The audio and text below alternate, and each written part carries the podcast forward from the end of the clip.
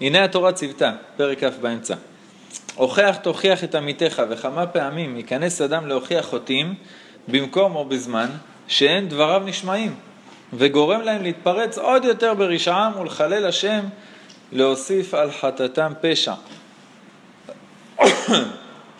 ברוך אתה אדוני, מלך העולם שהכל נהיה בדברו.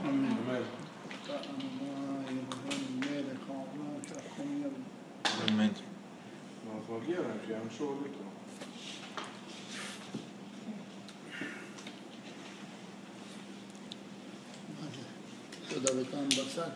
הנה, בכיוצא בזה, אינו מן החסידות אלא לשתוק. וגם אמרו, זיכרונה לברכה בבמות, ס"ה, כשם שמצווה לומר דבר הנשמע, כך מצווה שלא לומר את שאינו נשמע. נכון? בפר... בסוף פרק י"ט דיברנו על התוכחות. שצריך להיות אכפת לך כל כך, כל כך על הקדוש ברוך הוא, ותרצה שכל שאר בני האדם יהיו כן, ולהוכיח ולקנות על כבוד השם, משנאיך השם אשנא, תכלית שנאה שנאתים, קנו קינאתי השם צבאות. פנחס, פרשת שבוע, תחת אשר קינא לאלוהיו ויכפר על בני ישראל. כל הדברים האלה, צריך לראות דבר עבירה ולהיכנס בהם בלי ברקסים, בעוברי עבירה, בעושה רשע. ושלמה המלך אומר, עוזבי תורה יעללו רשע, אבל שומרי תורה יתגרו בהם. אז למה אנחנו לא מתנהגים בזה היום? כבר הזכרנו את זה קודם, אבל פה הרמח"ל כותב את זה בפירוש. יש זמנים שעדיף לך לשתוק. אומרים לך שאל תנסה לרצות אדם בשעת כעסו, אומרת המשנה באבות. למה? הבן אדם עכשיו עצבני עליו. אתה בא ואתה אומר לו, עזוב, תסלח לו. אני אסלח לו. חכה, תראה מה אני אעשה לו. יימח שמו, ואני ככה וככה וככה.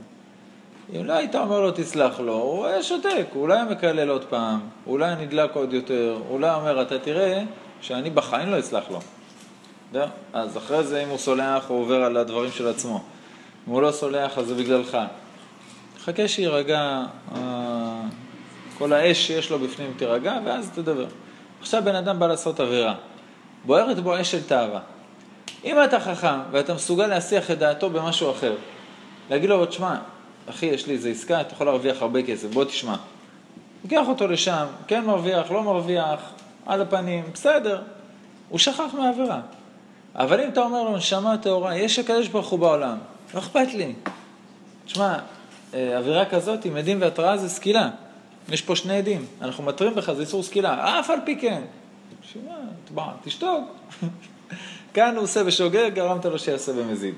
פה הוא שוכח מהקדוש ברוך הוא, הוא מקשיב יצר הרע, פה אתה מזכיר את הקדוש ברוך הוא והוא, עדיין מקשיב יצר הרע. מה יותר גרוע?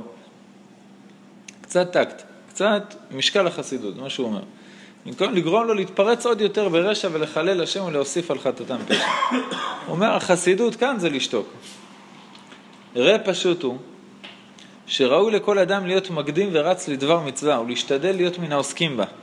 אך הנה לפעמים יכול להיוולד מזה מריבה, שיותר תתבזה המצווה, ויתחלל בשם שמיים ממה שיתכבד. אתה מבין? לפעמים אה, ב... יש בתי כנסת כאלה בארץ, לצערנו. שהבן אדם החליט שלעילוי נשמע את סבא רבא שלו, שאתמול הוא שמע שהוא קשור אליו איכשהו, וזה בדיוק יוצא התאריך של השבת, הוא רוצה לעלות הפטרה. הוא בא לגבאי, הוא אומר לו, הפטרה כבר תפוסה. מי תפס את ההפטרה? יוסי, האפס הזה? כן, הוא יקרא? הפטרה. כולם יברחו מבית הכנסת, הוא קורא מכוער. אין מצב שאתה נותן לו הפטרה. ומתחיל את הררם שלם, ברוך הבא. מתחיל, וואה, בלאגן. למה? לעשות נחת רוח לנפטר. רוחו עדן, זכותו תגן עלינו. רק בשביל לעשות נחת רוח לנפטר, הרס את כל הבית הכנסת, הרס את כל הקשרים שלו עם כולם, הלך מכות עם הגבאי ועם הרב ועם הזה, העיקר לעשות נחת רוח. זה... זכור שגדלתי בנתיבות, וזה המחזה של כל שבת. ממש באחד מבתי כנסת, אני מקווה מאוד שהם כבר לא עושים את זה היום. ברוך הבא. בכבוד, סליחה. בכבוד, בכבוד. היינו גרים בנתיבות כל פעם. פעם היא בשליחות. כן, עברנו הרבה מקומות. אז אה, לא משנה איך קוראים לבית הכנסת הזה בנתיבות. הרב מכיר את משפחת אדרי? לא, הגזמת. הייתי שם בכיתה ד', לא זכיתי. אבל תשאל את אבא. אבא היה שם בתור בן אדם מבוגר. גרנו ברחוב ילדי אוסלו. אה, עכשיו בצוק איתן לקחנו את הג'יפ ונסענו לנתיבות. אה, אמרנו, אנחנו צריכים לקנות דברים לשבת, אה, נסענו לבבא סאלי וזה, אז הלכתי גם לבקר ברחוב הזה, להסתכל קצת, ראיתי את הבית הכנסת. לא, הוא היה סגור מבחוץ, אני מקווה שהם נרגעו מאז. אבל זה, זה היה חוויה, לראות איך אה, קריאת התורה איפשהו, אנשים כבר ירד להם הסוכר מהבוקר, מהעוגה והקפה של הבוקר, הם כבר מתחילים להיות רעבים ומתחילים מריבות. והגבאי וההוא, וכולם רבים, הולכים מכות, והרב בא להפריד וחוטף משני הצדדים. זה היה חוויה. אז הוא אמר, בשביל מה? בשביל המצווה. הוא רצה לעשות פתיחת ההיכל. הוא... זהו, רק בשביל זה. הגמרא מספרת על כהן, שהיו אומרים מי, ש... מי שמגיע ראשון לכבש למעלה, הוא זה שיתרום את המזבח, יעשה את העבודה הזאת והזאת. הגמרא כותבת שרץ, רצו שני כהנים, ואחד רצה להגיע לפני השם המצווה, דחף אותו מהכבש, הפיל אותו, הרג אותו. או שהיה מצב שהוא דקר אותו עם סכין, כהן דקר כהן עם סכין אחר, הרג אותו, ועל מה הוא בכה? על זה שהסכין נטמעה. זאת אומרת, עכשיו הסכין טמעה ואני לא יכול לעבוד איתה. זה, זה הבעיה, זה כאילו, התחרפנו כבר לגמרי מרוב הרצון לעשות את המצווה. הוא אומר לך, לפעמים, מה שהשם רוצה זה שלא תעשה את המצווה הזאת עכשיו, בסדר? כן. שב בשקט. זה אה, זה, זה נקודה ש, שהיא די בעייתית. זה אנשים קח ש... כן, אנשים אומרים, מצווה, אני עף עליה מסירות נפש. אני אומר את זה לכף זכות. אבל המסירות נפש שלו, הוא הרס את כל עולם היהדות, את כל החברים שלו, את כל הבתי כנסת, והוא זכה לעשות נחת רוח לנפטר.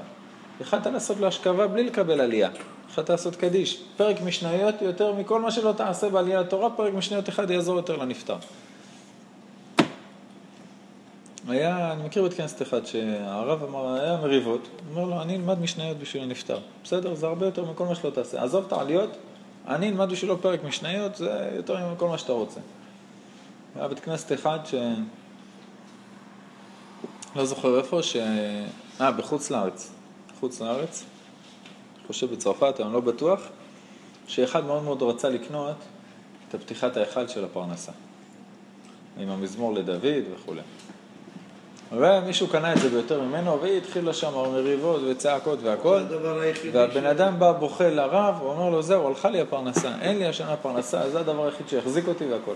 זה לא נכון, תוותר, אתה תקבל עוד יותר, אבל נכון. מבחינתו, אין הקדוש ברוך הוא, אין, אין, אין אמונה, אין ביטחון, אין כלום, יש פתיחת ההיכל, זה מה שיביא לי את הפרנסה. זה לא, הוא לא רואה את זה בתור אמצעי. הרב אמר בחיים מה... שלי לא קניתי דבר כזה. תמיד אני אומר, מי שמבקש צריך, תן. לא צריך אה, להידחף, אם הוא רוצה. במיוחד שהוא פותח את ההיכל, כולם מתפללים על כן, הפרנסה, נכון. כאילו, זה בסדר. אני מאמין בהתקללות. אז מה זה משנה אם הוא היה? הוא בשבילי שליח. יפה. אני מתחבר אליו, שבת שלום, אנחנו בהתקללות. זה ראייה אחרת. הרב אמר לו, הכל בסדר, לחובס, תבוא אליי עוד שעה. בסדר, אחרי שעה כולם הלכו, וזה, הוא הגיע לבית של הרב הביתה, הגיע לבית של הרב, הרב עזב את הסעודה של ראש השנה באמצע, אמר לו בוא איתי לבית הכנסת. פתח לו את ההיכל, אמר לו תקרא את המזמור. עשו את כל המזמור, עשו את כל הבקשות על הפרנסה, עשו הכל, סגרו וחזרו הביתה. אה, בן אדם רגוע.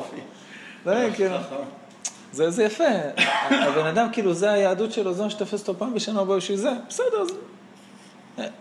הוא אומר, לפעמים יותר ייו- ייוולד מזה מריבה, זה מעניין, הרמח"ל כאילו, הוא לא התפלל בבתי כנסת מרוקאים. הוא מכיר את זה. לא, הוא התפלל רק לקראת הסוף, הוא התפלל מאשכנז. הנה לפעמים יכול להיוולד מזה מריבה שיותר תתבזה המצווה ויתחלל בשם שמיים ממה שיתכבד. בכיוצא בזה ודאי שחייב החסיד להניח את המצווה ולא לרדוף אחריה. וכן אמרו חז"ל במדבר רבה בעניין הלוויים. זה שונה מפני שהיו יודעים שכל מי שטוען בארון, מי שסוחב את הארון דווקא, שכרו מרובה. היו מניחים את השולחן והמנורה והמזבחות, עוזבים את כל שאר המצוות וכולם רצים לארון לתוך שכר. עכשיו, יש מקום מוגבל מסביב לארון. מתוך כך, זה, היה זה מריב ואומר אני טוען כאן, וזה מריב ואומר אני טוען כאן. מתוך כך היו נוהגים קלות ראש והייתה השכינה פוגעת בהם וכולי. השם ירחם. הולכים מכות ליד הארון, ואז כולם מתים. למה? אתה לא הולך מכות בארמון של המלך. היו מתים. אבל השכינה עצמה פוגעת? בטח. אומרת? שכינה זה שם הדנות, זה הבתי דין. היא זאת שמורידה את הדין על הראש של מי שצריך. לא, אבל זו פעולה שלה או של השליחים? שאלה, אבל זה היא אחראית. היא אחראית. בשיעורים של השער האור ראינו שיש בתי דין, יש מלאכים, יש שלוחים, יש שוטרים, יש המונים, ראינו את כל זה. אבל זה, הזעם, הדין יוצא ממנה כשהיא לא ממותקת. לא, יכול אה. יכול להיות שלא טעה, יכול להיות שזה פעולה שנעשית. יכול להיות מאוד שכשאתה רב ליד הארון, השכינה לא מחפשת שליחים. יכול להיות מאוד. של מי הייתה הלוויה לא מזמן בבני ברק? אה, לא. של, לא, שנהרגו שם שניים. אה. אחד מגדולי הפוסקים. אה, שבט הלוי. שבט הלוי, הרב אוזנר. הוא אמר, בחייאת רבה, כולם רצים על המיטה, להחזיק אותה. מה יצא לך מלהחזיק את המיטה של הרב? יצא משהו. לא יודע מה, אבל יצא. יש בזה איזו פעולה של ערך מסוים. זה שווה רצח? זה שווה מוות של שני בחורים? זה שווה את כל המקרים של הפציעות שהיו שם? זה לא שווה זיעה שיזיע יהודי אחד לידך בגללך. טיפה יותר זיעה או דוחק או עצבים על זה שהוא בא להלוויה, זה כבר לא שווה. אתה בא למירון, פתאום עובר מישהו, נותן לך מרפק, מפרק לך את הצורה כדי לגעת בקבר. מה נסגר? זה התלהמות. וזה אפילו לא מצווה. זה אפילו לא מצווה, זה תוספת טיפה של לגעת במשהו קדוש. במיוחד שמירון, כל ההר קדוש בהילולה. אין לך בכלל מה לגעת בקבר. אז זה, זה בעיה שלא לומדים את הדבר הזה. הנה חייב האדם לשמור כל המצוות, בכל דקדוקיהם לפני מי שיהיה ולא יירא ולא יבוש. וכן הוא אומר בתהילים, ואדברה בעדותיך נגד מלכים ולא יבוש. דוד המלך היה הולך למסיבות של מלכים, כל מלכי העולם, ואחד היה מדבר על הציד, ואחד על הארמונות, ואחד על הרולס רוס שהוא קנה, ואחד על הזה והזה ועל זה. והיו שואלים דוד המלך, מה דעתך? הוא היה מתחיל להגיד להם דברי תורה, אמונה, קדוש ברוך הוא, וכולם צוחקים עליו. כאילו מה, זה מה שיש לך להגיד? איזה סוסים יש לך, איזה ארמונות יש לך, מה אתה זה, תן לנו תכסיסי מלחמה. הוא היה הורג, בחץ אחד 800 איש. דבר איתנו, לא, דבר רק דברי תורה. והיו צוחקים עליו, לא אכפת לי, תצחקו. זה, זה מה שאני מדבר. וכן שנינו ואז כנמר וכלכנשר ועץ כזבי, גיבור קריא, לעשות רצון אביך שבשמיים. זה ההלכה הראשונה בשולחן ערוך. אמנם, זהו, אנשים נעצרים פה. בהלכה הראשונה, אז אה, כלכנשר, אז כנמר, וגיבור כארי, הורס את חבר שלו עם כל התכונות האלה, מפרק לו את הצורה ורץ לעשות את המצווה. אמנם גם בזה צריך חילוק והבחנה, כי כל זה נאמר על גופי המצוות שחייבים אנחנו בהם חובה גמורה, שבהם ישים פניו כחלמיש, לא על חשבון החבר, אבל לא יפחד, לא שיצחקו עליו, לא בושות ולא כלום.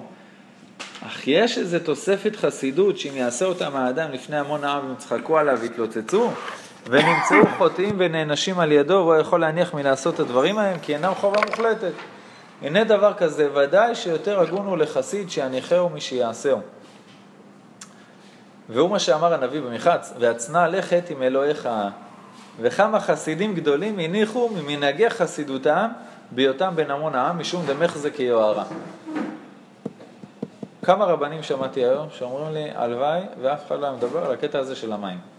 זה עשה חילול השם הרבה יותר ממה שמי שהיה אולי צריך להיזהר ממנהג שכבר לא נוהגים אותו היום, להישמר לו לשתות מים. בסדר? יש המון דברים שכתובים בגמרא שלא נוהגים היום. כל מיני חששות וכל מיני דברים ותרופות והכל הכל הכל, מלא מלא דברים שהגמרא כותבת את כולם ובסוף היא כותבת מאן דלא קפיד, לא קפדינן בעדה. מי שלא מקפיד, גם בשנה לא מקפיד. הולך תמים, ילך בטח. שותה בתמימות, אוכל בתמימות, עושה מה שאתה יודע, ולא חושש לה. רגע, היום הזה הרשש כתב שזה יום מסוכן מבחינת המזל. אם אני לא הולך לפתוח את הספרים של הרשש ולבדוק איזה ימים כן ואיזה ימים לא, אז, אז אין לי שום בעיה, מבין? רק מי שמקפיד, אז הדברים האלה פועלים עליו. זה, אל, אל תקפיד, אל תחפש, תלך בתמימות. הגמרא כותבת שאסור לשמש ביום ה-90 של ההיריון עם האישה. מי סופר את היום ה-90, מי בכלל שם לב, איפה זה כתוב בלוחות של ההיריון? אז הגמרא אומרת, והולך תמים, ילך בטח, שומר פתע עם השם, אל תתחיל את כל החישובים האלה.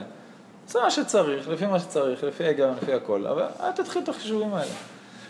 ממש ככה הגמרא כותבת פירוש. אל, אל תיכנס בכלל למחוזות של החישובים האלה. פה שלפני שהתחתנו הייתה אחת במשפחה, אז אני ולאה כאילו ישבנו על לקבוע תאריך לנישואים, והייתה אחת במשפחה, קרובה, לא קרובה מדי, אבל קרובה מספיק בשביל להעיר הערות, והיא פתחה ספרים של הרשש, הימים האלה כן מסוגלים, בסופו של דבר לא מצאנו תאריך להתחתן. אמרנו לה, תסגרי הכל, שבת שלום, צבי את זה בכחול ותזרקי לים. אנחנו נקבע תאריך לפי מה שמתאים לנו ואת מוזמנת בשמחה. בסדר, חלאס, די. כאילו חמוד ויפה וטוב ונעים, אבל זה תאריך שהשולחן ערוך אסר להתחתן בו? לא, אז שקט, הכל בסדר. הרב אליהו, בא אליו, אה, בא אליו אה, הנכד שלו, הרב עמיחי אליהו, שמעתי סיפור הזה מהרב עמיחי, הבן של הרב שמואל, הנכד של הרב אליהו, אומר לו, תשמע, אשתי, כאילו אשתי לעתיד, הלכה לזה מקובל, והוא אומר לה שהשמות שלנו לא מתאימים על פי הקבלה ושזה לא טוב להתחתן וזה מזל רע. אז הוא אומר, עם כל הכבוד למקובל הזה, הוא אומר לארוסתו, סבא, סבא, בכל אופן, הרב מרדכי אליהו, אין מישהו שיכול עליו לא בקבלה ולא בשום דבר אחר. בוא נלך לדבר איתו, בסדר? מראש לא היית צריכה לשאול, אבל אם אמר, אמר, בוא נלך לשאול. הולכים לרב מרדכי אליהו, הרב מרדכי אליהו שומע, פותח איזה ספר קבלה עתיק, ככה הוא מספר, מסתכל, אומר, נכון, הוא צודק המקובל הזה. אבל החששות שיש פה בספר, ברכת חכם זה פי אלף מהחששות האלה. אז אני אברך אתכם שהכל יהיה בסדר. לכו תתחתנו. הוא צודק, כאילו, זה חמוד, חשש, בסדר, יאללה. אחד אחר שסיפר ש... שהוא בא לרב אליהו לשאול, אז הוא אומר לו, סתם ככה לא מקפידים על זה, אבל אם שאלת זה אומר שאתה מקפיד, אז לך אסור. למה? כי זה מעניין אותך, מעניין אותך, אז אתה מפעיל עליך את הכוחות האלה בשמיים. בסדר? אז זה שבג'רבה או בכל מיני מקומות, חלק מהאשכנזים וג'רבה ועוד כמה לקחו את זה כאילו זה אה, אסור, תמות ותחנק ורק אל תשתה מהמים האלה. אתה רואה מישהו שותה מים, תירה לו בראש, העיקר שלא ישתה את המים האלה, בין שתיים לשלוש וחצי בצהריים. בסדר, תשמרו את זה בסוד בין הג'רבאים או כמה אשכנזים שיודעים על זה. מפה ועד לעשות כותרת בהידברות, מי שישתה מחר מים ימות, המרחק הוא מאוד גדול, מאוד מאוד מאוד גדול. חילוני שרואה כותרת כזאת. חילוני שרואה שהיהדות מורכבת מדברים כאלה, זה הרבה הרבה יותר חילול השם מאשר שזכית, זכית יהודי שיקפיד ושזה יחול עליו. זמת. קיצר, אז הוא אומר לך, אם זה חסידות, חששות, הקפדות, כל הדברים האלה, שאינם חובה מוחלטת, מה עם הלכות שבת? לא ראיתי הלכות שבת עפות בוואטסאפ, הלכות שבת זה סקילה, סך הכל, זה לא חשש אה, לא ברור. אז הוא אומר, אם זה משהו שהוא לא חובה מוחלטת, ודאי שיותר הגון לחסיד שיניחהו משיעשהו. עזוב את זה. אם זה יגרום לחילול השם, אם זה יגרום לבעיה, להצקה למישהו, לא נוח למישהו, אל תעשה את זה. הרב אה, קרליץ, אחד מגדולי הפוסקים, הרב ניסים קרליץ, בעל, אה, יש לו סדרת ספרים של פסיקה חוט, חוט השני, בבני ברק. באו אליו בית כנסת בבני ברק בטענה, השכנים שלנו מציקים לנו, כי הגנרטור של בית הכנסת מרעיש להם. עכשיו, אנחנו מבקשים מהרב שילך לשכנים ויגזור עליהם שלא יפריעו לבית הכנסת. אנחנו עושים פה שיעורי תורה, עושים פה תפילות, עושים לו הכל. רעש, יסתדרו, אנחנו לא עושים אה, אה, תיקון חצות. זה, זה בזמנים אה, נורמליים, שחרית מנחה ערבית ושיעורים. אומר להם הרב, למה יש לכם גנרטור לבית הכנסת? הוא יודע למה, הוא אומר, למה, למה יש לכם גנרטור? כי אתם חוששים לדעה של החזון איש, בסדר? שזה חומרה, שלא להשתמש בחשמל בשבת. להלכה זה מותר, לכל הפוסקים. החזון איש אמר עדיף שלא. גם זה הוא לא אמר שאסור, הוא אמר שעדיף שלא. אז אתם חוששים לדעת החזון איש. על החשש הזה לדעת החזון איש שאתם מדליקים גנרטור בשבת, באיזה זכות? איזה זכות אתה מפריע לשכן על מידת חסידות? תסגרו את הבית הכנסת עד שתמצאו פתרון לגנרטור. זרק אותם משם. זה, זה הפוסק שלהם, אז הבית כנסת היה סגור עד שהם מצאו פתרון, גנרטור שקט, עשו לו איתום, עשו לו דברים, סידרו את העניין. אין מצב שהמים של המזגן של בית הכנסת יטפטפו על מישהו ויפריעו לו לכביסה, תבטל את התפילות, תבטל את השיעורים, תבטל הכל, כי זה חומרה. אין לך מצווה להתפלל במניין. אין מצווה כזאת. לא, יש לך מצווה להתפלל שלוש תפילות ביום? בבית. למה, למה אתה מתפלל במניין? כי מניין תפילה מתקבלת. או, איזה גבר, אתה רוצה חסידות? אתה רוצה שכל התפילות שלך יתקבלו? למה על חשבון השכן? זו משוואה מאוד מאוד פשוטה. תבטל, אה, את כל הכנסת, כל התפילות, הכל. בשבת אתה מתיר דברים לעשות צורך מצווה דרבים בבית הכנסת. להדליק את החשמל, לקרוא לגוי להדליק את החשמל, כל מיני דברים כאלה, אפילו בייסורי דאורייתא. צורך מצווה דרבים. נכון, אבל אנחנו לא נפריע לשכן של בית הכנסת עם הצורך מצווה הזה, לא יעזור. זה, זה מאזן, זה מאזן את היהדות. הרבה הרבה הרבה חילול השם היה נמנע אם האנשים היה להם את האיזון הזה, אנשים דתיים. היה להם טיפה של, ה, של האיזון הזה במוח. אומר לך כמה חסידים גדולים הניחו מנהגי חסידותם בהיותם בן המון העם משום דמך זה כיוהרה. ברמות שהבן אדם צם תענית הפסקה, משבת לשבת, ואז בא מישהו ואומר לו, הרב, אתה תקדש על הברית מילה, בוא, אתה תעשה את הקידוש. הוא לא ישתה מהיין. כולם יגידו, וואי, איזה צדיק, הוא בטח בתענית וזה, אז הוא שותה. הרס תענית של חמישה-שישה ימים, במקום לסיים אותה עד הסוף, אבל לא, לא במקום הזה של גאווה ושל זה. אתה יודע, צדיקים מאוד גדולים, בבא סאלי וכאלה. ואיש חיים, זה היגיון, זה משקל. מה, מה על חשבון מה? לשים את הדברים במשקל ולהגיד מה, מה עדיף, מה קודם. מעורר השראה. כללו של דבר, כל מה שהוא עיקרי במצווה, יעשהו לפני כל מלעיג. לא שאתה יכול להרוס לו את הגינה, אבל תעשה את זה אפילו אם צוחקים עליך. ומה שאינו עיקרי והוא גורם שחוק ועיתול, לא יעשהו. נמצאת הלמד שהבא להתחסד חסידות אמיתי, אני, לא יודע, נראה לי שסיפרתי לכם את זה פעם. עמדתי בתחנה של אה, אוטובוס בבני ברק, אחרי שיעור של הרב פרץ. אה, חיכיתי לאוטובוס לקריית שמונה, עבר שם בצ'רניחובסקי, איך קוראים לרחוב הזה? צ'רניחובסקי נראה לי. עבר שם אוטובוס, ז'בוטינסקי, או. עבר שם אוטובוס לקריית שמונה, אשתי הייתה שם בקריית שמונה, אחרי שהיא רציתי לזה. הבן אדם, אה, אני עומד בתחנה, מתקרב בן אדם עם כמו רמבו, כן, החוט השחור הזה, אבל על העיניים. כאילו ככה קשור, חרדי, הכל לבוא, בחור בן 16-17, עם חוט ככה על העיניים, הולך ככה ברחוב כמו עיוור, נתקע בתחנה, ואז עושה, יש כאן מישהו? אומר לו, כן. מה, תוציא עליי חרב? מי אתה, מה אתה רוצה מהחיים שלי? עושה, פה זה האוטובוס לצפת? אמרתי לו, כן, באמת, יש שם אוטובוס לצפת. אה, אה לחצור. הוא נסע איתי עד לחצור, ואז הוא ירד ולקח אוטובוס לצפת. אמרתי לו, כן. אז הוא עושה כזה, אתה דתי? אמרתי לו, כן. אתה חוזר בתשובה? אמרתי לו, עוד לא זכיתי, זה היה לפני אלול. אמרתי לו, אני משתדל. הוא כזה מקשיב. טוב, תיישב בתחנה. אומר לי, תגיד לי בבקשה שהאוטובוס יגיע. האוטובוס מגיע, אני אומר לו, אני עולה משלם, הוא בא אחריי, נותן את הכסף לנהג, הנהג בא לקחת את הכסף, עכשיו, הוא לא יודע איפה היד של הנהג, אז הוא עושה ככה, ופגע לו ביד. ואז הוא קפץ אחורה, אל תיגע בי. כי הוא צורך על הנהג של האוטובוס, אל תיגע בי. זה לא בחורה, זה, גם עם בחורה זה מותר. לתת לה כסף, לא בכוונה לגעת, לשים לה כסף ביד, בקופה, במגולת, זה מותר. היה קופץ, אל תיגע בי. הנהג לא, באמת שלא ידע מה לעשות עם החיים שלו, אני הבנתי כבר שהבן אדם דפוק לחלוטין. כן. ואז הוא בא ומתיישב על ידי, על הדרך לחצור. מתחיל לשאול שאלות וכל מיני דברים. באמת בן אדם שרוט. מסתבר שהוא חזר בתשובה והוא בישיבה בצפת, והראש ישיבה אמר לו שהוא חייב לבקר את ההורים פעם בשלושה שבועות, כי זה כיבוד הורים. ההורים שלו חילונים. מסכנים, כאילו, גידלנו אותך 17-18 שנה, רוצים לראות אותך. אז הראש ישיבה הכריח אותו לבקר את ההורים, אז הוא עם כיסוי על העיניים. מהרגע שהוא עוזב את הישיבה בצפת, עד שהוא חוזר לישיבה בצפת, זה לא הישיבה הזאת, ישיבה אחרת. ו... ו... וזה מה שההורים זוכים לראות אותו, אתה מבין? אני מקווה, אני מקווה שמאז הוא למד את, ה, את פרק כ' המסיעת ישרים, הוא אומר לך, זרוק את זה לפח, כל מה שגורם שחוק ועיתול, אל תעשה את זה. בחייאת, זה חילול השם, זה, זה היהדות, זה תורה וזה שכרה. אם את תראה את זה, תגיד, אני אוציא את הבן שלי מגן חב"ד, כדי שהוא לא יצא כמוך. בסדר? לא שלא ישלח אותו לישיבה. לא נעשה לו ברית ולא חלקה ולא כלום, העיקר שלא ייראה כמוך. זה, זה מה שאתה גורם ביהדות כזאת. אז כשהייתי בסדיר, אז אה, בטירונות.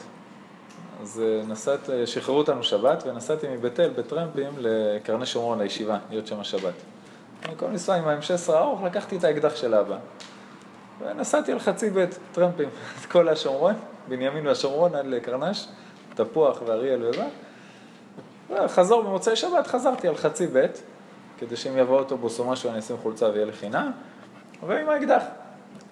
כשאני עומד בטרמפיאדה בצומת תפוח, עוצר המ"פ. המ"פ שלי היה גר בעלי, נסע לארוסתו באלון מורה, עוצר בטרמפיאדה, מסתכל עליי. כאילו לא מאמין, הוא לא, לא מאמין שהטירון שלו בטרמפיאדה, על חצי בית, עם אקדח, כאילו, שפשף את העיניים. אני עושה לו, שבוע טוב, מפקד. הוא בהלם, פשוט שם גז, נסע. עכשיו אני כאילו בכיף, אנחנו מתנחלים, כאילו, מה, לא התרגשתי. יום ראשון, המק שלי בא חיוור. אומר לי, חייה, מה עשית? אמרתי לו, כלום. מה? אומר לי, אני גם לא יודע מה עשית, אבל יש לך משפט מג"ד, כאילו מג"ד של כל הבח. יש לך משפט מג"ד. מישהו, משטרה צבאית תפסה אותך? אמרתי לו, לא. אז מה קרה? אמרתי לו, אה, אתמול ראיתי את המ"פ בלילה. עושה לי, ומה עשית שם? אמרתי לו, תפסתי טרמפים. הייתי על חצי ב' עם אקדח. כזה, בקושי למדנו לשקשק כדי לפרוק את הנשק. אנחנו עוד ירינו עוד בגיל 15 עם אבא, אבל כאילו מבחינת הפלוגה, רק התגייסנו שלושה שבועות לפני זה. טוב, אתה מפגר, אתה משוגע לחלוטין, אבל יש לך משפט עוד שעה, תגלחץ, קומטה, תבוא איתי. אז במשפט מג"ד, בסוף הוא נתן לי חודש עבודות רס"ר, כי בגלל החצי ב', כי את האקדח לא סיפרתי לו, וגם המ"פ לא העז לספר לו כנראה. והטרמפיאדה זה גם היה תחנת אוטובוס. אמרתי לו, תשמע, היה מגיע אוטובוס הייתי עולה, זאת אומרת, לא שהייתי בטרמפ, אתה לא יכול לתפוס אותי על זה. אז הוא אמר לי, טוב, אז נשפוט אותך לחצי ב'. אמרתי לו, בסדר. אומר לי, אתה יודע למה לא הולכים בחצי ב'? אמרתי לו, לא. למה לא? אחרי זה הסמך, סמך מ"פ אחד מדובדבן, בן אדם מה זה נשמה מדימונה, באמת בחור צדיק ומתוק. אמר לי, אחי, פעם הבאה שאתה זה, אני אתן לך חולצה לא ירקית של הצנחנים, שאז אתה לא יכול לשים אותה עם אקדח, אני אתן לך חולצה רגילה, ותלך עם אקדח, אבל לבוש כמו שצריך. זה בן אדם גבר. אז המג"ד זה היה חליבה, עכשיו אה, לא יודע איפה שהוא שם בדרגות. הוא אומר לי, אתה יודע למה לא הולכים עם חצי ב' למה חיילה? אמרתי לו, לא, למה? הוא אומר לי, אמא, תראה אותך בטרמפיאדה, ותגיד, ככה נראה צנחן? אני לא רוצה שהבן שלי יהיה צנחן. עכשיו, עכשיו, אני בשיא התמימות, אז עוד הייתי קצת תמים, הייתי באמת תמים, עד שהצבא מוריד לך את זה. אמרתי לו, אבל היא רואה אותי על חצי ב' עם נעליים אדומות. הנחל נראים ככה, צנחנים נראים ככה, כפיר נראים ככה, עוקץ נראים ככה, כאילו, איך היא תדע שאני צנחן? הוא התחיל לצרוח עליי, תעוף לי מהר. אבל, אה, אבל במקרה הזה זה נכון. זאת אומרת, אמא, תראה בן אדם מתנהג ככה. עזוב אמא, כל בן אדם. זה לא יהיה בדיוק המקום שיגידו, וואי, אשרי מי שלימדו תורה, אשרי מי שהוליד אותו, אשרי הקדוש ברוך הוא.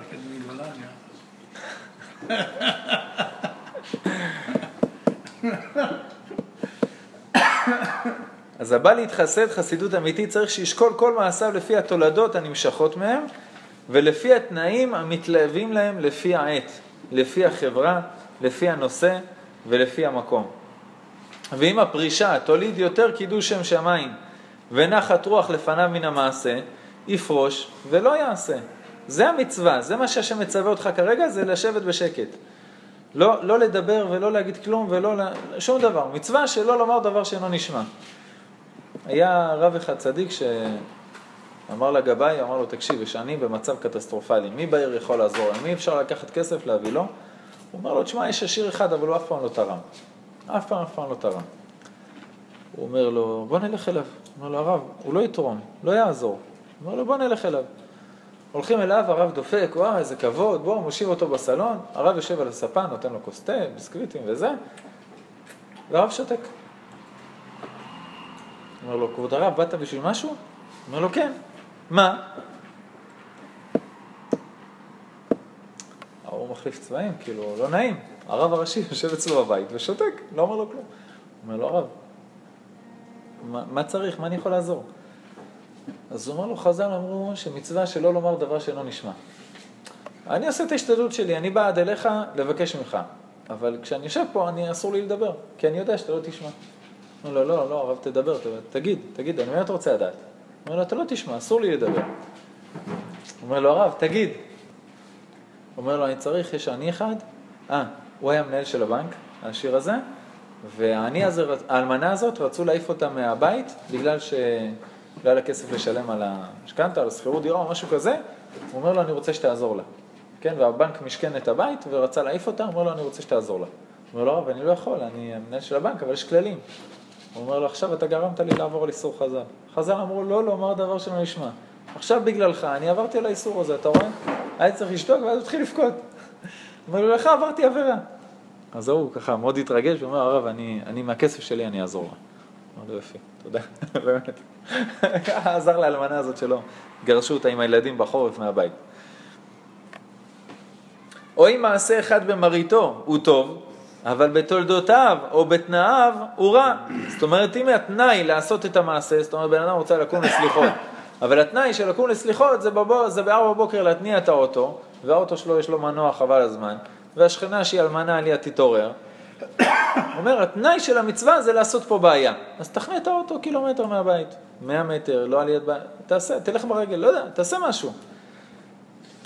אם המעשה אחד הוא נראה טוב, אבל התולדות שלו, מה שיצא ממנו, התנאים שכדי להגיע למעשה הזה הם רעים, הוא מעשה אחד רע במראיתו וטוב בתולדותיו, הכל הולך אחר החיתום והתולדה.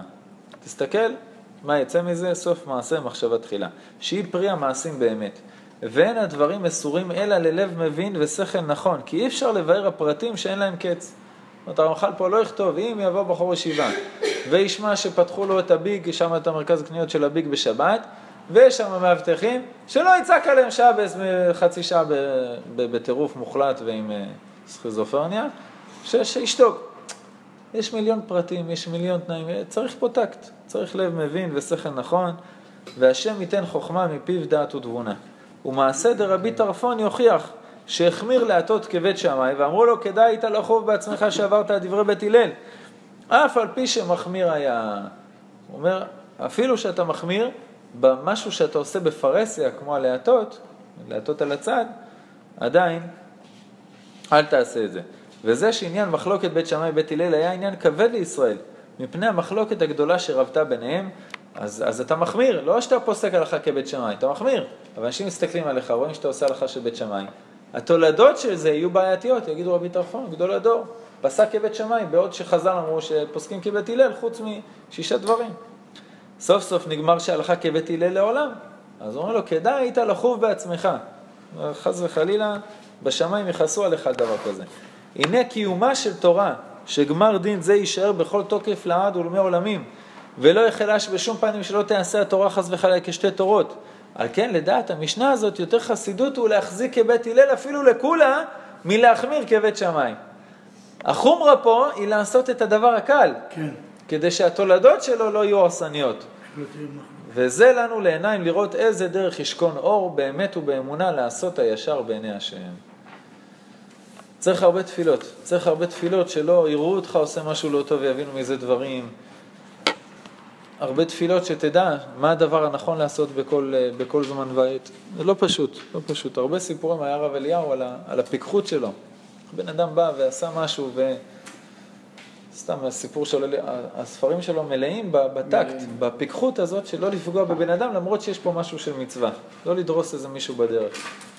אחד השיעורים היה שבת, שחרית עם קידוש, ואז שיעור בהלכות שבת. אז uh, ישבו כולם לשיעור, והרב דיבר על, uh, על uh, לא, זה הלכות ברכות, הרב דיבר הלכות ברכות על, על הקוגל, האם, מה מברכים עליו ובאיזה גודל ואיך עושים אותו והכל. אז אחד המשתתפים אמר, הרב, אפשר לשאול שאלה? אומר לו, לא. ממשיך לדבר, אמר לו, הרב, אומר לו, לא.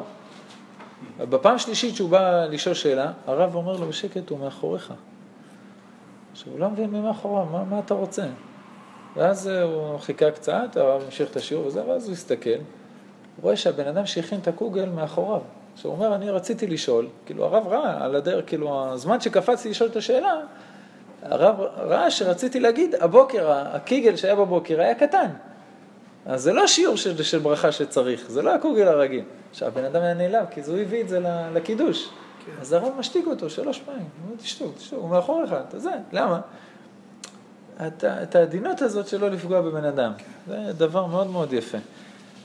לנו זה לא כל כך בעיה להיות עדינים, כי גם אנחנו לא כל כך מכירים את העוצמה של ההלכה.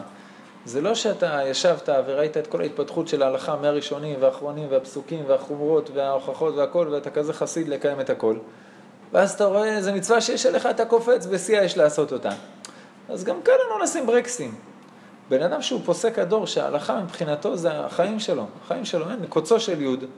ולהיות עדין, לא לפגוע בבן אדם, ולדעת לשקלל את ההלכות של בן אדם לחברו מול ההלכות האלה, זה עוצמה, עוצמה מאוד גדולה.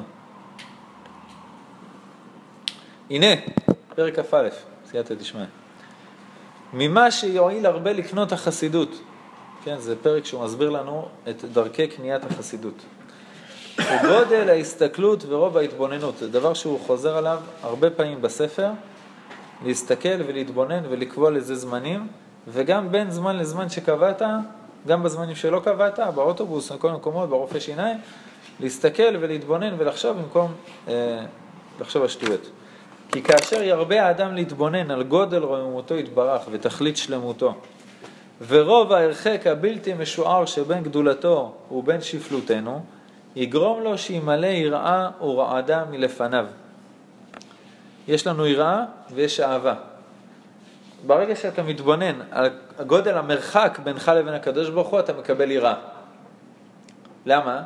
כי הדבר העצום הזה אמר לי להתנהג בצורה מסוימת. אין מצב שאני משנה את זה. לצורך העניין, הדוגמה של בעל התניא, המלך אמר, סתם זורק דוגמה במילים שלי, המלך גזר לא לעשן במדינה, בסדר? אתה בא לארמון של המלך, ובאמצע הראיון עם המלך, אתה מוציא חפיסת סיגריות, שם סיגר, אומר לו, יש לך אש אולי, אדוני המלך? ברגע שבן אדם מבין את העוצמות של הקדוש ברוך הוא, כמה הוא גדול ועצום ונוראותיו ונפלאותיו וכולי וכולי וכולי, הוא יבוא לעשות עבירה, הוא לא יסתדר לו, הוא יקבל יראה עצומה, יראה שמשתקת מהקדוש ברוך הוא. וכמה שיותר תתבונן על כמה הוא קרוב אליך ומשגיח אליך, ועל כל יהודי ויהודי בפרט, כאילו הוא בן יחיד, כמו שכותב התניא, אתה תתמלא באהבה. אז אם אתה רוצה יראה, אם חסר לך עכשיו יראה, אז זו צורה אחת של התבוננות. אתה צריך אהבה, צורה אחרת. בן אדם בא לעשות עבירה, אז הוא צריך כמויות של יראה. זה העצה של בלעם הרשע, ככה אמר הרב פרץ לפני כמה שנים בשיעור. הוא אומר, מה הייתה העצה של בלעם הרשע? הוא אומר, אני רוצה לקלל את עם ישראל. בשביל זה אני צריך שהקדוש ברוך הוא יזעם, נכון? אל זועם בכל יום, לכוון לשנייה של הזעם. למה הקדוש ברוך הוא זועם כל יום? מה הבעיה? צריך לפרוק איתו או משהו? אל תזעום, לא רק היום, אף פעם. מה העניין? למה, למה לזעום? אומר, מהזעם הזה יורדים כוחות הגבורה לעולם. ועם ישראל צריך גבורה. כל פעם שאתה בא לחטא, אתה צריך להתגבר, לא לעשות אותו. מאיפה תיקח את הגבורה? מהשנייה הזאת של הזעם, שהקדוש ברוך הוא זועם בכל יום. עכשיו בלעם הוא בא לקלל, הוא רואה שאין זעם. הוא אומר, הופה, הקדוש ברוך הוא מפריע לי, הוא לא זועם, זה אומר שגם אין להם גבורה. אז הוא אומר, לך תחטיא אותם בזנות. הם לא יצליחו להתגבר על הפיתוי של בנות מדיין, בגלל שלא היה היום זעם של הקדוש ברוך הוא. מבין? בן אדם, בשביל להתגבר על חטא צריך יראה, צריך גבורה, צריך להתגבר. אז תעשה את ההתבוננות הזאת. תחשוב על בן אדם שהוא קרוב אליך, שאתה מאוד מאוד מעריץ אותו. גם רבנים ראשיים, רב אבא סאלי, הרב אליהו, לא משנה, יש כל אחד והדמויות שלו. אני מדבר עם ילדים בכיתה, אני מתחיל משחקני כדורגל. זאת אומרת, מי השחקן כדורגל הכי טוב בעולם? התשובות הן או מסי, או... נאמר. ניימר. כן, ניימר גם, ועוד אחד. לא זוכר את הקליפות האלה. מי? רונלדו גם. כן, כל התשובות האלה. ואז הם מתחילים לריב. ואז הם מתחילים לריב מי יותר. בסדר? מרדונה, בבית אבות. כן. הם לא משחקים. הם לא מכירים אותו. כיתה א'. אז אה, אתה מתחיל משם, בסדר? תחשוב על מסי. פרוש, אבל יודע לשחק כדורגל. הוא אומר, כן. הוא אומר, הוא יודע הכי טוב במה לשחק כדורגל? כן. מי עשה את מסי?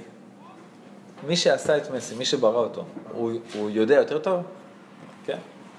אז תחשוב שהקדוש ברוך הוא, הוא פי מיליארד ממסי. ואז אתה רואה את העיניים שלו ככה נהיים עיני עגל, אז הוא מאבד אותך לגמרי. גדול לו מדי. הוא יגיד לו, דבר איתי באחדות, בעשרות, למה זה פי מיליארד, ויותר ממסי זה... אבל, אבל אה, יש אנשים שאתה צריך להתחיל משם, בסדר?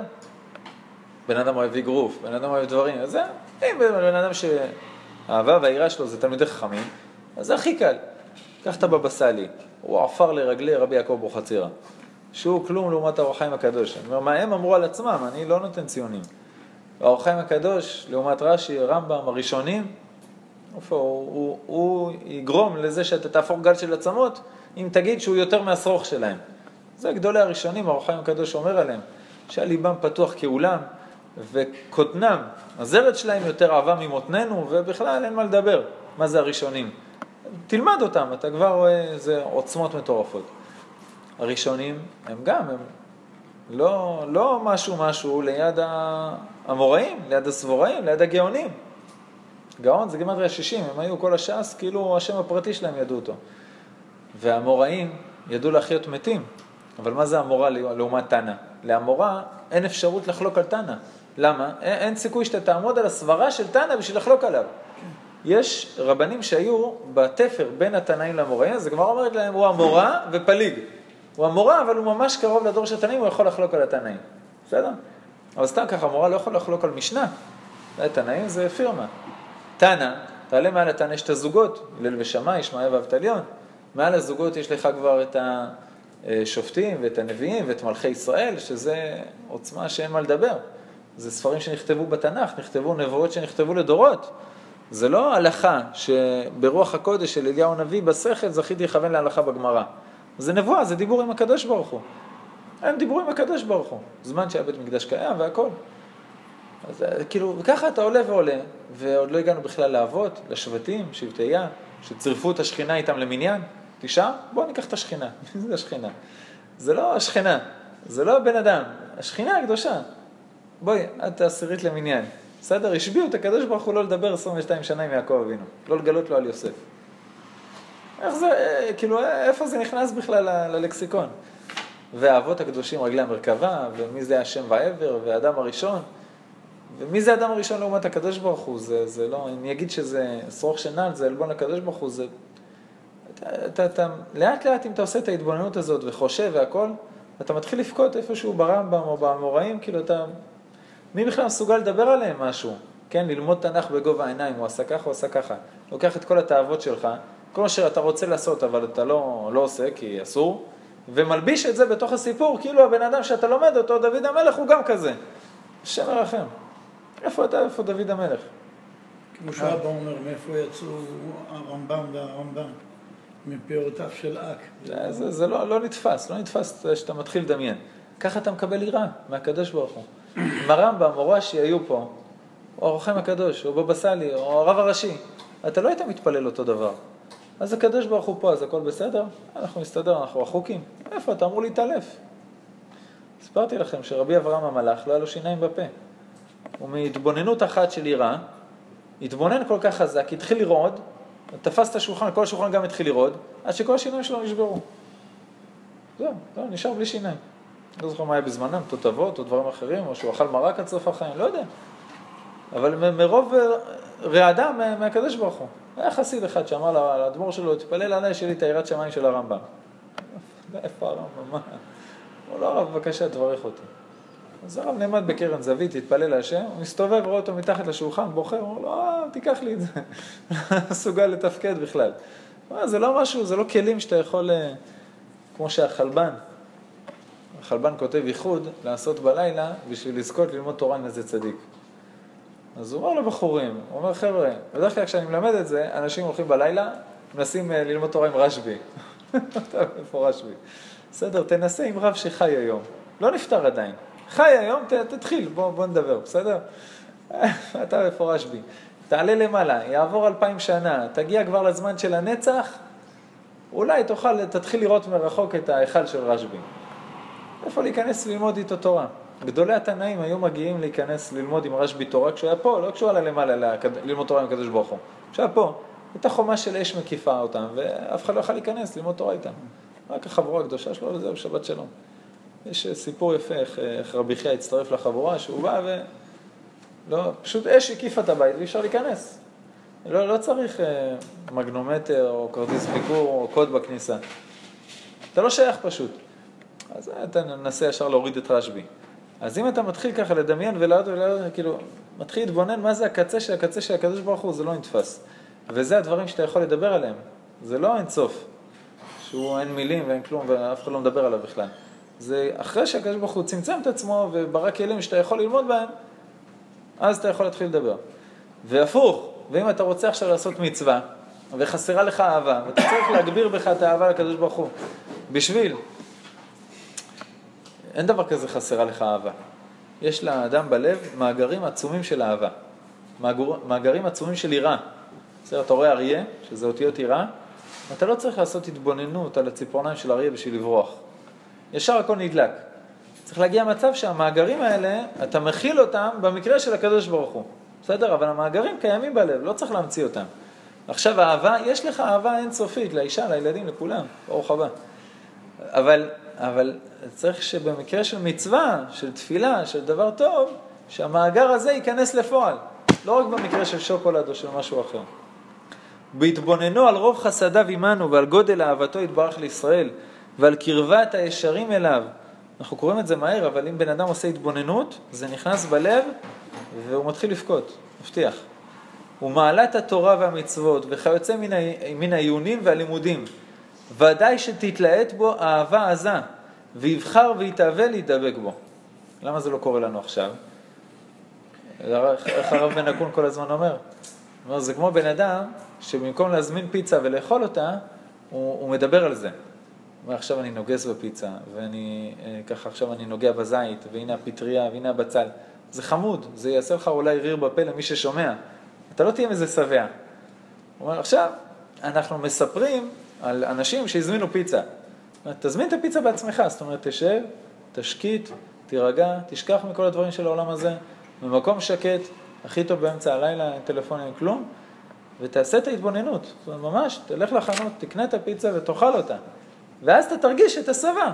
אתה תרגיש את האהבה הזו שמתלהטת בך, ויבחר ויתאווה להידבק בו. זה עובד. תנסו. כי בראותו שהשם יתברך הוא לנו לאב ממש, הוא מרחם עלינו כאב על בנים. יתעורר בו בהמשך החפץ והתשוקה לגמול לו כבן אל אביו. וזה דבר שהוא בטוח, זו לא שאלה אם כן או לא, זה דבר שהוא בטוח יתעורר. יש לנו עוד קצת זמן. תסתכלו אצלכם בספרים בעמוד שע"ד. מאמר הוויכוח חוקר ומקובל.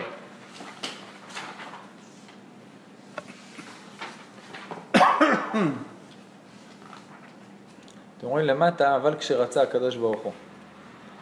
יש שש שורות מלמטה, בשע"ד. אבל כשרצה הקדוש ברוך הוא, כן, הוא מתאר לפני זה כמה הקדוש ברוך הוא רחוק ונעלה מעל כל העולמות, ואפילו המלאכים אומרים, היה מקום כבודו, ולא יודעים איפה הוא נמצא בכלל. אבל כשרצה הקדוש ברוך הוא להקריב אליו אומתו החביבה לו מאוד, הנה קרא את השמיים בזמן מתן תורה, וגילה להם מסתורין שלו, עד שידעו כולם והתברר להם באמת שכל ההנהגה של התחתונים, בכל פרט שאפשר לחשוב, כל דבר שקורה לך, אינה אלא ביד השכינה.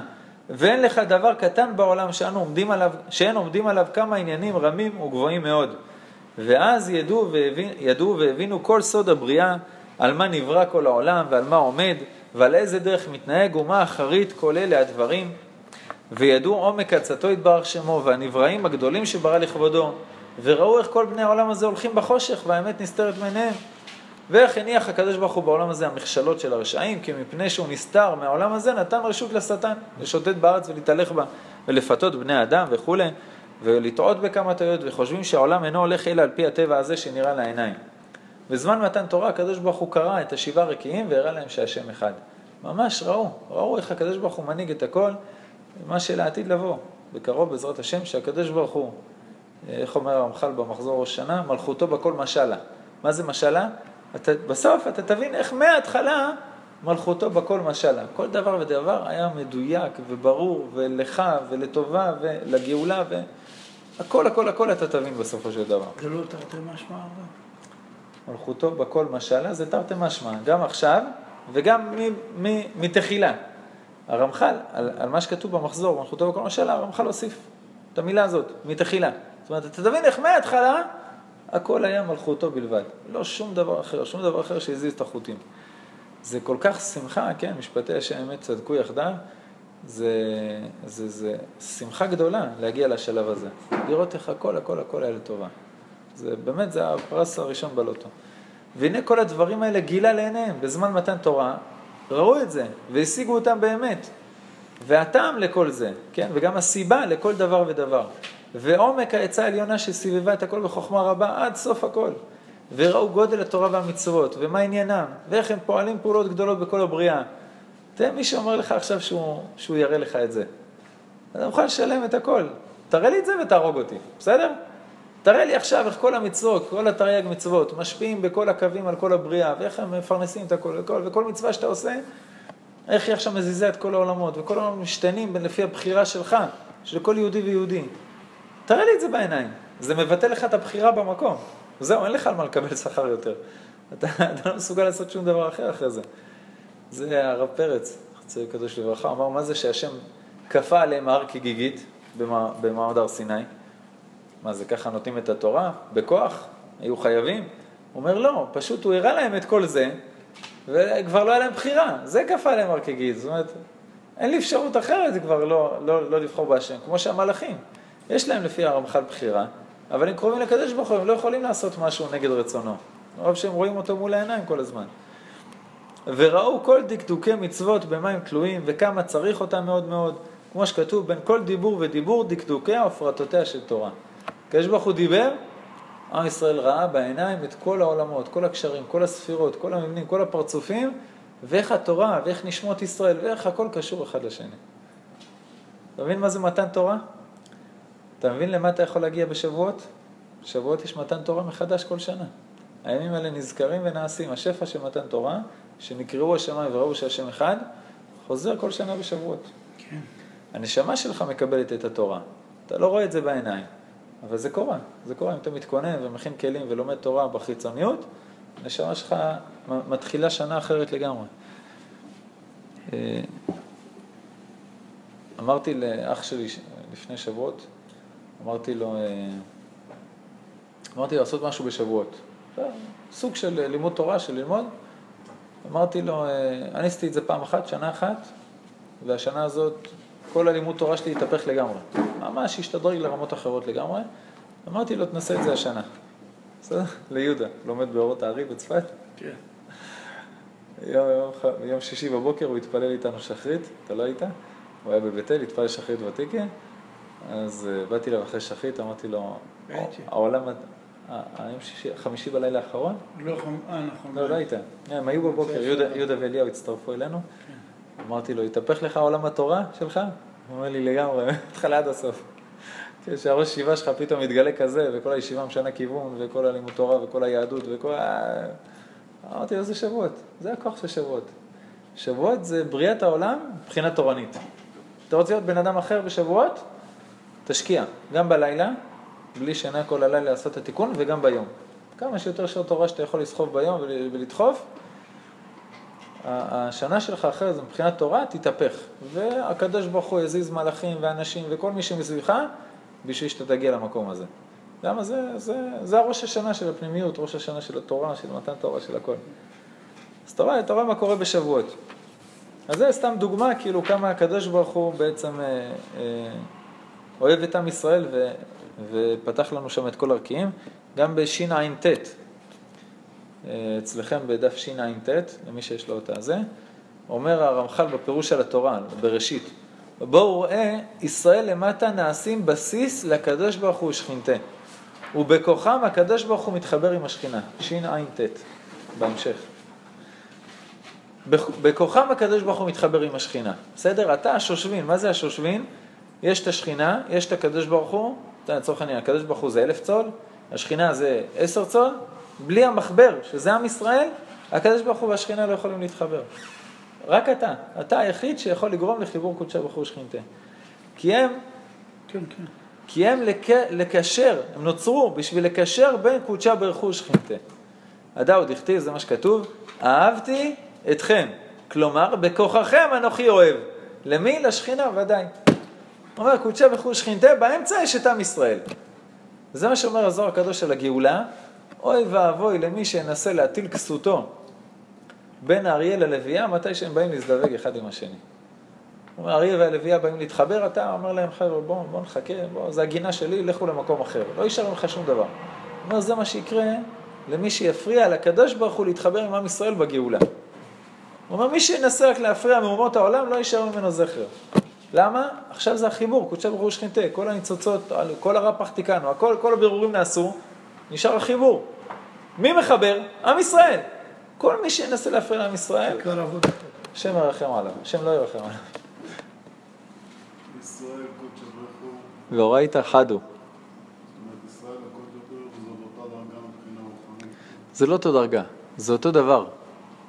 זה לא אותו דרגה מקבילה. אתה בתוכך יש אור אינסוף של הקדוש ברוך הוא. זה מה שהרבי מלובביץ' אמר, אנחנו לא מעל הגויים, אנחנו הלמטה של האלוקות, זה, זה לא שאנחנו העם הכי נבחר, אנחנו הכי למטה של האלוקות, אנחנו לא פה בכלל. זה להבין מה זה יהודי. ואמרתם במה אהבתנו, אם תבקשו לזה, הלא אח עשו ליעקב, גם עשו הוא בתפארת, וגם בו היה יכול לעשות קשר אהבה, כי התפארת זה עמוד האמצעי, הוא מחבר בין הצדדים. אבל אם כל זה לא רצה הקדוש ברוך הוא אלא בישראל, ואוהב את יעקב, די כאן. רק את יעקב, ועל כן ליעקב נאה לאהוב את רחל, הוא ולא אחר ודאי. מה היה צריך לעשות? הגדול הגדולה והקטן הקטנה. עשו היה צריך להתחתן עם לאה, ויעקב עם רחל. אם עשו היה צדיק, אח עשו ליעקב, מה זה אח עשו ליעקב? גם ברוחניות, יכל להגיע למצב שהוא יהיה צדיק כמו יעקב, ואפילו עוד יותר. הוא היה לוקח את כל העוצמות של הרוע הזה, ובמקום ברוע, היה שם אותם בקדושה. זה מה שחז"ל באים בטענה ליעקב אבינו. למה דינה נאנסה עם שכם בן חמור? למה שמת אותה בקופסה עם עשו, שעשו לא ייתן בעיניים? אולי הוא ירצה אותה והם יתחתנו והיא תחזיר אותו בתשובה. ואז עשו היה עוד יותר מיעקב. לא סתם יצחק רצה לתת לו את הברכות.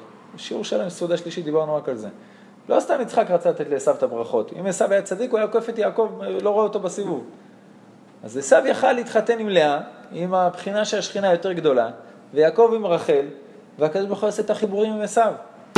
אומר הקדוש ברוך הוא לעם ישראל, לא, ואוהב את יעקב ואת עשו שנאתי. לא רוצה חיבור דרך עשו. לא רוצה, שיישאר רשע. זה הקדוש ברוך הוא גלגל הכל, שעשו ילך לרוע, ואני רוצה את יעקב, אני רוצה את עם ישראל בלבד, לא אדום ולא אף אחד אחר. מי שרוצה שיעורי בית, אז יש, יש פה את הקטע של האדיר במרום, שהזיווגים בספירות, הייחודים בספירות, נעשו על ידי רשב"י והחבורה שלו, שאהבה זה לרדוף את המאורות זה אחר זה, להתקשר לדבק איחוד גמור, והאהבה זאת עצמה, סופה מגיע לישראל, וזה גדולתם של ישראל. על ידי מתן תורה, על ידי המצוות שקיבלת, קיבלת מנדט, קיבלת יכולת לחבר קודשה וחור שכינתה, מה שלא קיבל עוד שום, שום, שום אדם בעולם. אין, רק עם ישראל. אז זה כשבן אדם מתבונן על זה וקורא ולומד את זה ו- וממש חושב על זה ו- וחוזר על זה כמה פעמים עד שזה יורד אל הלב, הוא מקבל יראה ואהבה בכמויות. הוא אומר, תתלהט בו אהבה עזה לקדוש ברוך הוא. רק מה? תעצור את העולם, כן? תעצור את הגלגל, תשב, תתבונן. זה מה שצריך לעשות. לזה צריך אדם שיתבודד בחדריו, ויקבוץ כל מדעו ותבונתו אל ההסתכלות ולעיון בדברים האמיתיים האלה. והנה ודאי שיעזרו לזה רוב ההתמדה והעיון במזמורי דוד המלך עליו השלום, וההתבוננות בה במאמריהם ועניינם. שקורא את התהילים של דוד המלך זה ישר נכנס ללב. היה, דוד המלך זה השכינה, הוא הכיסא של השכינה בעולם. ברגע שאתה מתחבר לדבר הזה, אתה מתחבר למחבר של הספר, מתחבר לשכינה, הלב שלך נהיה בן אדם אחר.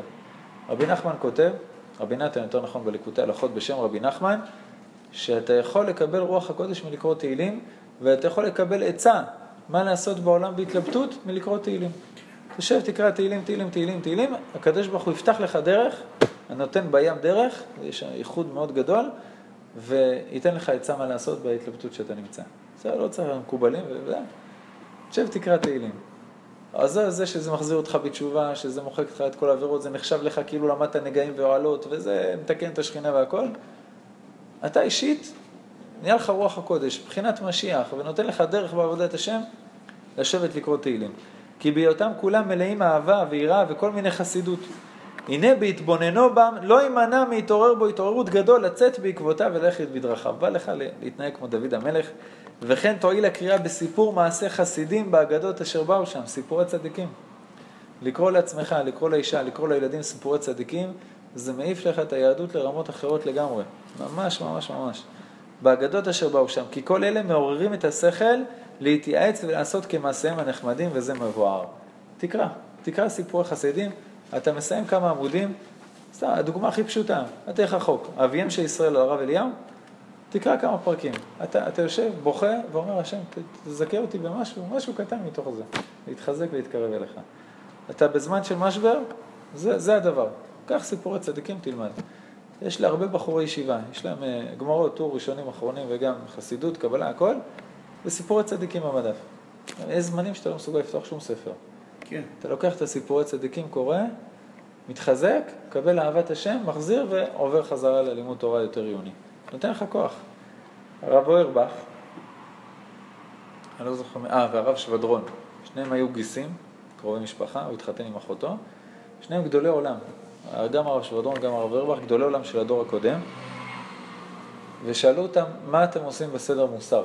תלמידים שלהם אומרים, מה למדתם בסדר מוסר בישיבה? איזה ספר? אורחות צדיקים, סיעת ישרים, משהו אחר? אומרים להם, לא למדנו שום ספר. מה עשיתם?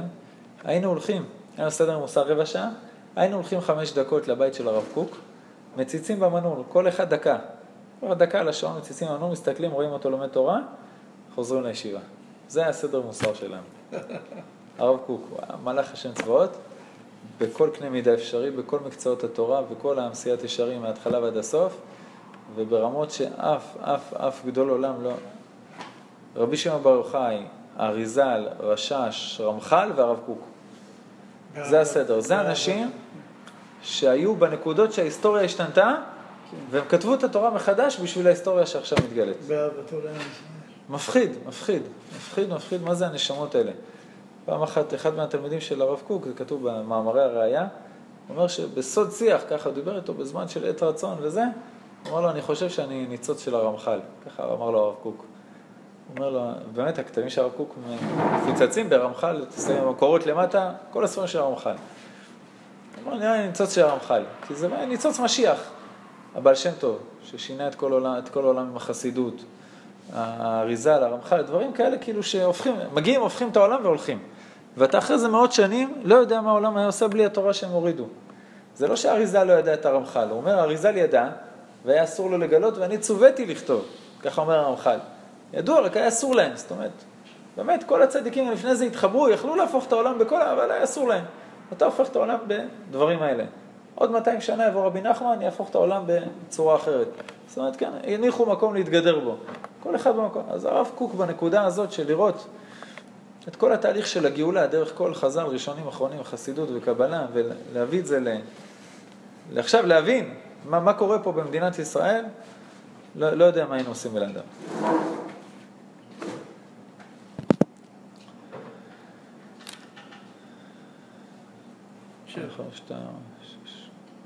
אנחנו תשעה, עוד לא מצווה? לא. שמונה, נכון. אנחנו שמונה. נמשיך עד שיגיעו עוד שניים, אני לא רוצה לגזול, מתי אמור להתחיל השיעור שלכם? תשע וחצי. תשע וחצי אמור להתחיל? אני לא, לא רוצה לגזול מהשיעור מצד שני. תשאל מתי הוא אמור להסתיים. אין, בדיוק. לכן זה אתה לא גוזל כלום. לא גוזלים. אז נמשיך עד שיגיעו עוד שניים בעזרת השם. אך מפסידי החסידות, לא ידוע. מפסידי החסידות. אין שום טעם ב- לשאוב מים מהספינה אם יש לך חור שדרכו נכנסים מים אחרים. אין שום טעם לעבוד על דרכי קניית החסידות אם במפסידים של החסידות השפע נוזל לך מהצד השני. בסדר? אתה ממלא והוא נשפך מאחור. אז סור מרע ועשה טוב. איך לעשות התבוננויות, מצד שני איך להיזהר שזה לא יברח. מפסידי החסידות הם הטרדות והדאגות. מוכר? הטרדה והדאגה זה, זה המחלה מספר אחד היום בעולם. דאגה, דאגה, דאגה. אתה דואג מה איתך כשתהיה גדול, ואם תמצא עבודה, ואם תתחתן, ואם יהיה לך ילדים, ואם הם יתחתנו, והם יהיו בריאים, ודאגה, דאגה, דאגה.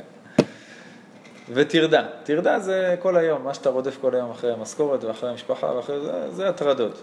הטרדות ודאגות זה מה שהיצר הרע מזמן לך בשביל שלא יהיה לך זמן להתבונן למה באת לעולם ומי זה הקדוש ברוך הוא ולקבל יראה ולקבל אהבה, הוא דואג להטריד אותך כמה שיותר, זה העבודה שלו.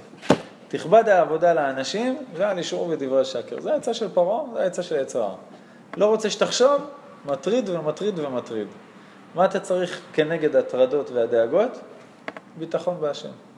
זרוק הכל לפח, בך השם חסיתי. אשליך על השם יהבך. קח את כל הסך של, של הדאגות, זרוק אותו על הקדוש ברוך הוא. בסדר? ושב, תתבונן על החסידות, עם חיוך ושמחה והשקטה בלב. כי בהיות השכל טרוד ונחפז בדאגותיו ובעסקיו, זה כלל ידוע, השכל לא יכול לחשוב על שני דברים בבת אחת. היה את רבי חיים עוזר, הגרח עוזר, גרודז'ינסקי, זה לא ממרוקו, זה מווילנה. הוא היה משהו שלא היה ולא יהיה, אולי בראשונים ובתנאים והאמוראים, אבל בתקופת האחרונים לא היה דבר כזה. הוא היה, אה, תוך כדי הדיונים של הבית הדין, כותב את הפירוש שלו. עכשיו, את הפירוש שלו ייקח לך 80 שנה להבין. וזה הוא יעשה תוך כדי הדיונים. זאת אומרת, היה, היה בית דין, אה, זה, הוא טוען ככה והוא טוען ככה וזה, והדיינים זורקים ראיות והכל, אז הוא כותב משפט בפירוש, הוא אומר להם מה צריך לעשות. אומרים לו, הרי, שואלים אותו שאלה, הוא מסיים את המשפט הבא ועונה להם. כאילו המוח שלו עסוק בשני דברים במקביל. גם הוא היה מכתיב לעשרה עשרה אגרות בבת אחת. זאת אומרת, הוא אמר את השאלה, שאלה, שאלה, שאלה, הוא אומר, טוב, מתחיל לענות. מכתיב לו משפט, עד שהוא כותב אותו, הוא אומר לו משפט, משפט, משפט, משפט, ואז משפט, זה כמו שחקן שחמט עם זה, אבל אתה לא רואה מול העיניים את הכלים. זה פי אלף, כן, אתה לא רואה מול העיניים את הכלים ומחשד... היה משהו מפחיד. הוא באיזשהו שלב, יצאו לו פצעים ממש נוראים על הפנים. הוא בא לרופאים, והרופאים אמרו לו, אתה בוער מבפנים ועוצר את עצמך. בגלל זה זה יוצא בצורה של פצעים החוצה לאור. מתי יש לך מצב שאתה עוצר את עצמך ברמות כאלה? הוא אומר, כשאני בתפילה, אסור לחשוב על דברי תורה. עכשיו, את השכל שלו, תכבה אותו, אתה לא יכול לכבות דבר כזה. אז הוא כל כך נלחם בתפילה לא לחשוב על כל מה שמעסיק אותו במוח, ש... שיוצאים לו פצעים, ממש. כי לך תכבה את הדבר הזה. כמו הרבנים ששואלים איך הרמב"ם היה בשירותים. איך הרמב"ם עם כל העולם התורה בראש שלו, איך אתה יכול להיכנס לשירותים ולעצור את כל החשיבה הזאת? הוא היה חייב להשיג את עצמו בהנדסה, בתכונה, מתמטיקה, ברפואה, בשביל... כן, על, בהנדסה, בשירותים. אתה חייב את זה, למה המוח, כאילו, אתה חייב להעסיק אותו במשהו, הוא לא, הוא לא עובד על ריק. אז מה יצר הרע עושה? מטריד את המוח שלך באיזה משהו, וזהו, נגמר הסיפור, אין התבוננות, אין חסידות, אין אה, דברי תורה, אין שיוויתי, אין כלום. רק אתה רק חושב על זה, איך לצאת מהדבר הזה. במקום לזרוק את זה לקדוש ברוך הוא ולהמשיך ללמוד תורה. כי בהיות השכל טרוד ונחפש בדאגותיו ובעסקיו, אי אפשר לו לפנות אל ההתבוננות הזה, ומבלי התבוננות לא ישיג החסידות. תסתכלו על התנאים, המוראים וגם החסידים של... הרבנים של אחרוני האחרונים גם, איזה מקצועות הם בחרו? סנדלר, נפח, תייר, ועוד סנדלר וסנדלר וסנדלר, צורף, חנות מכולת. דולה. מה זה, מה זה דולה? דולה מים, איך קוראים לו? נכון, נכון. ושואב המים. כל מיני דברים שהמוח לא יהיה עסוק. רק שהמוח לא יהיה עסוק. למה? אני צריך אותו. אני צריך לשנות את הלימוד, אני צריך שיוויתי, אני צריך לעשות איחודים. אין לי זמן. אני לא יכול לתת את המוח שלי בשביל להרוויח כסף. לא יכול. אני צריך אותו. תסתכלו היום מה רוב העבודות. זה עבודות במוח. בסדר, זה לא עבודות של כמה כבר עובדים בבניין. לא, יהודים. בבניין, בחקלאות, בזה שיש לך זמן לחשוב. אני לא רציתי לחשוף אותו. בסדר. שמעט שבחו של אדם לפניו. בגלל זה אני נופל כנראה. חס וחלילה. היצר הרע לא רוצה שתלמד תורה על הפרגולה למעלה. זה דוד המלך נפל לפניך במדרגות. הוא היה עסוק בלימוד תורה, לקחו לו מדרגה, הפילו אותו, כדי שיפסיק ללמוד תורה. אתה רואה? איך אחד בא לרב, אומר לו, הרב, אין לי פרנסה. אומר לו, מה אתה עושה? אני מוכר במכולת. אומר לו, מה אתה עושה בין קונה לקונה? קורא עיתון, לשון הרע, רכילות, טלוויזיה. אז הוא אומר, בגלל זה אין לך פרנסה. תסתכל מה היו עושים פעם. מה ש... בין קונה לקונה, היו פותחים גמרא, פותחים זוהר, לומדים. אז מה היצר היה עושה? מביא להם המון קונים. שלחת לי תמונה כזאת. תמונה מדהימה. איזה תמונה מעניינת. תמונה שאתה נמס, נמס, תמונה נמס. ממרוקו אולי מאה שנה. שלחתי את זה לכל בית הרמב"ם. כן, קורא, לומד גמרא והוא סוחר של ירקות. ירקן. פלורנטין זה גם עכשיו ככה. איזה יופי. אפשר. לראות אה, יהודים בחנויות. אשריך עם ישראל. חברותא, דף יומי בחנות. בא קונה, אתה אומר לו, טוס לי מעיניי, אתה מפריע לי ללמוד, אתה מבין? אז היצר הרע יעשה לך שם best seller מהחנות, רק אל תפתח את הספר. זה דרך אגב, זה טיפ טוב לטרמפיאדה, כבר לא יוצא כל כך לתפוס טרמפים, אבל בתקופה שכן, אתה פותח משניות, פותח זוהר, פותח משהו, מגיע טרמפ. אל תלמד, לא רוצה שתלמד. סגולה טובה, נסו את זה פעם. מחכים לאוטובוס או משהו. ואפילו אם השיגו כבר, אם השיג את החסידות, הנה הטרדות מכריחות את השכל ומערבבות אותו ואינן מניחות אותו להתחזק ביראה, זאת אומרת להתגבר עוד יותר ביראה ואהבה ושאר עניינים שייכים לחסידות כאשר זכרנו. על כן אמרו חז"ל, שבת ל' עמוד ב', אין השכינה שורה לא מתוך עצבות ולא מתוך דאגה ולא מתוך בכי ולא... למה? כי, כי איפה אתה ואיפה הראש שלך? כשבן אדם בדאגות, כשבן אדם בדיכאון, הוא יכול לפתוח ספר ללמוד תורה. כל המוחים שלו מסתלקים, הוא יושב ככה ובוהה. מה אני אעשה עם עצמי? זה זמן טוב לפתוח סיפורי צדיקים, בסדר? זמן מצוין. או לא להתעקש, לקחת אותו אם להיות... אתה מסוגל, מסוגל, זה הכי טוב. אם לא מסוגל, אז תתחיל בקטנה. הלכה אחת. אני רק אפתח את הספר ואסגור. סיפור צדיקים אחד. ולאט לאט זה טיפין טיפין נפתח. כל שכן ההנאות והתענוגים שהם הופכים ממש אל החסידות. כי הנה מפתים את הלב להימשך אחריהם, ושם מכל ענייניהם פרישות וידיעה אמיתית. הדאגות והטרדות לוקחות לך את הראש, זה עוד בקטנה. התאוות לוקחות לך את הלב. עכשיו, מה אני צריך חסידות? אהבה ויראה. איפה זה? בראש? בראש אני רק מפעיל את ההתבוננות כדי לעורר את הלב. אז אם הלב עסוק בתאוות, איפה אני ואיפה הקדוש ברוך הוא? ממש ככה. הוא אומר, התאוות זה הכי גרוע. התניא כותב תאוות של היתר, שוקולד בד"ץ, בסדר, מגדים, עילית, בד"ץ, עזוב אותך. אני, הלוואי זה השוקולד, אני אומר דוגמה, עזוב אותך מזה. אפילו שזה של היתר. למה? הלב שלך בשוקולד במקום בשיוויתי. חרם. יש לך לב שיכול להפוך את העולמות ואתה שם בו שוקולד. מוזר, זה כמו לקחת כור אטומי ולהפעיל אותו רכבת צעצוע בסלון. במקום להעיר את המדינה לחצי שנה או, או לשלוח את סוריה, איראן, עיראק וכל השאר לשדרג אותם למקום אחר. כי הנה הם מפתים את הלב להימשך אחריהם ושם מכל מיני פרישות וידיעה אמיתית. הלב, הלב זה, זה דבר כל כך יקר. אדמו"ר פיאצסנה אומר, אה, למה אנחנו אומרים על לבבכם? למה צריך לשים את הדברים על לבבכם? הוא אומר, כי הלב הוא סגור, הוא אבן. אם בגאולה הקדוש ברוך הוא אומר שהוא ייקח לנו את לב האבן, זאת אומרת שלפני הגאולה יש לנו לב של אבן. עד שאתה בוכה, עד שאתה מתרגש ממשהו, עד שאתה משיג אהבה ויראה. דבר שהוא יקר מזהב. אומר לך אדמו"ר פיאצסנה, שים את הדברים על לבבך, היו הדברים האלה על לבבכם. שים את האהבה, היראה, כמה שיותר תנסה לשים את זה על הלב. פתאום הלב ייפתח, בגלל משהו אחר. אתה שומע, עצור בצד. הלב נפתח. או כל מיני דברים אחרים שהלב נפתח. אז, אז הדברים יפלו פנימה. אז האהבה, היראה, כל מה שעבדת, הכל ייכנס בפנים. זאת אומרת, זה זמן טוב.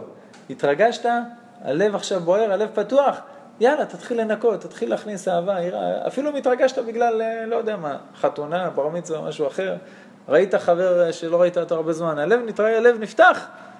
תעבוד, תיכנס, למה? אני לא יודע מתי הוא ייסגר ויזרוק אותך החוצה חזרה. דבר שהוא יקר, יקר מכל, הלב. אמנם מה שיוכל לשמור את האדם ולהצילו מן המפסידים האלה, הוא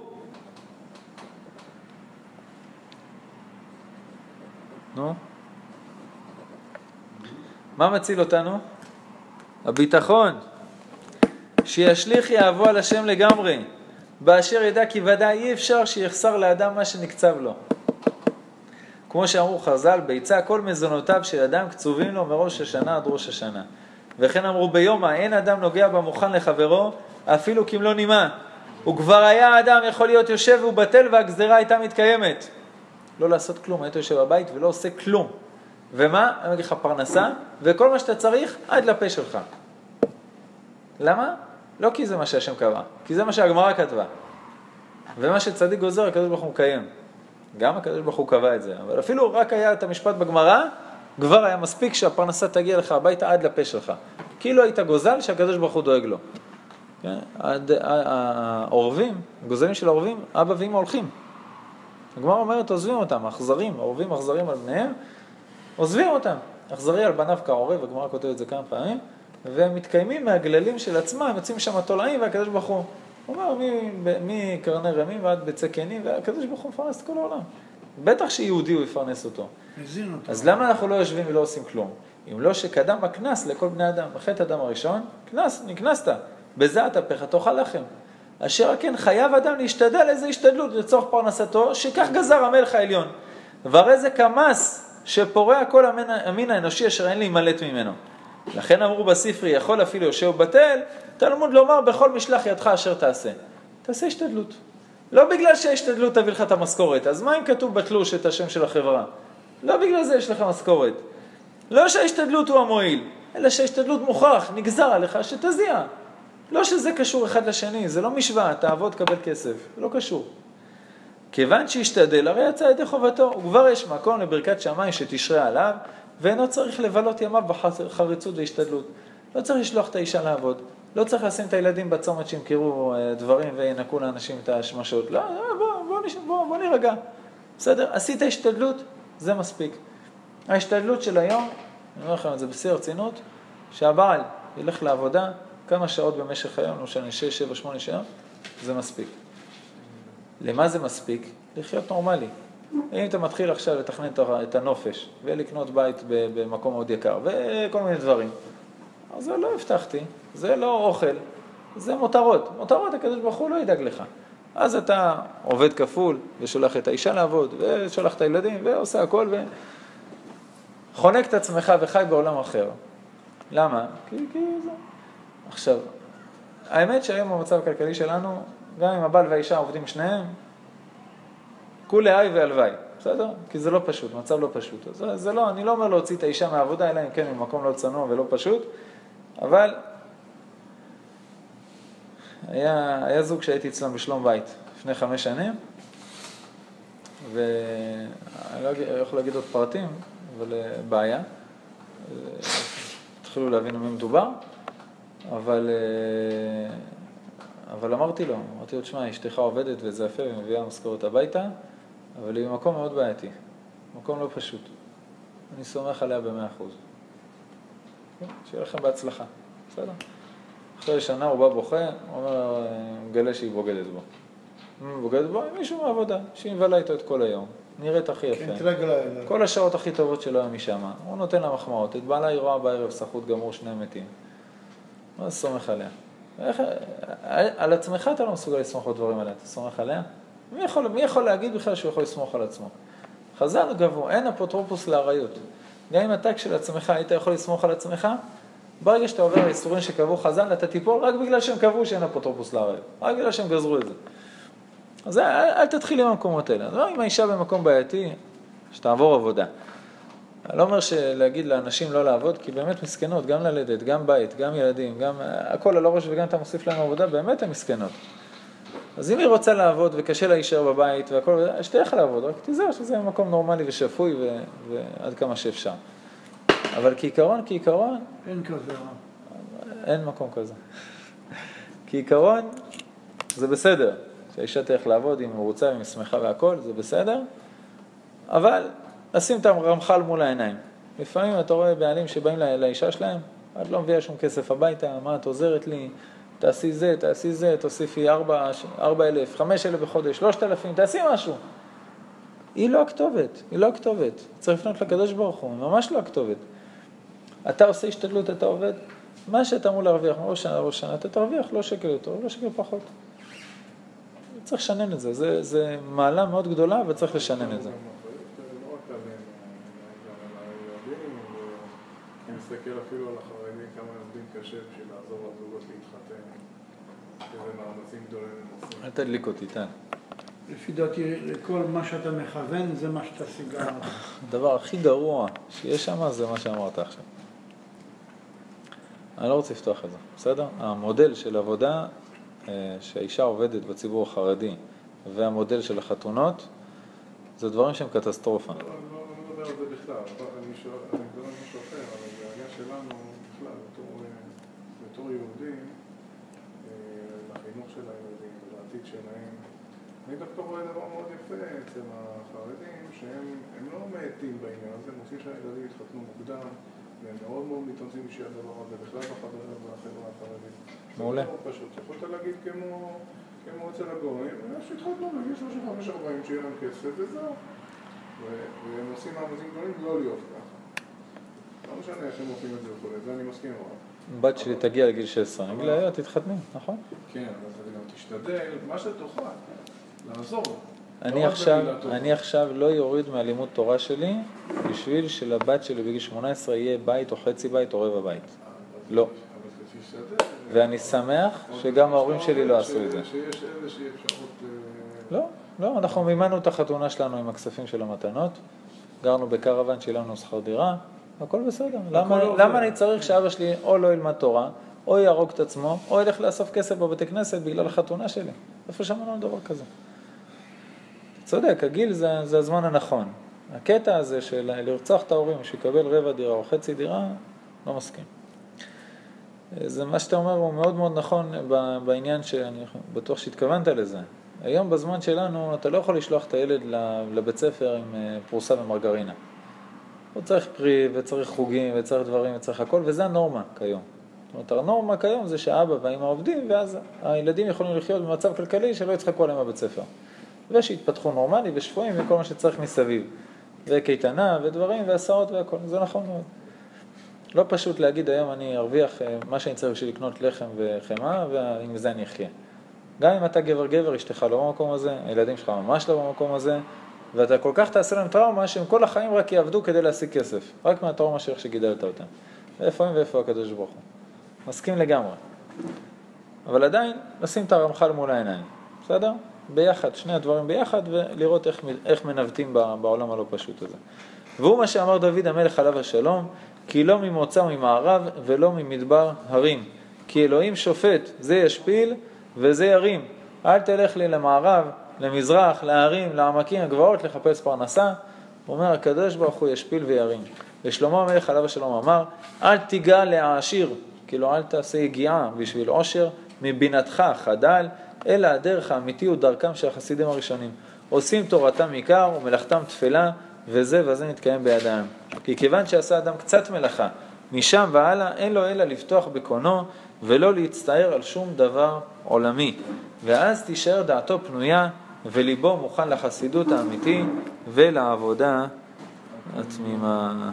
והשם יעזרנו על דבר כבוד שמו. זה פרק שצריך לקרוא כל בוקר לפני שיוצאים לעבודה. חזק. כל בוקר.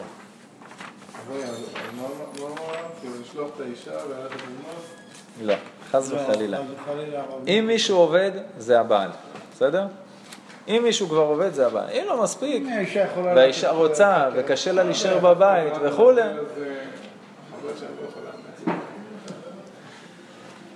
אישה, ברוך הבא, ברוך הבא. Thank you.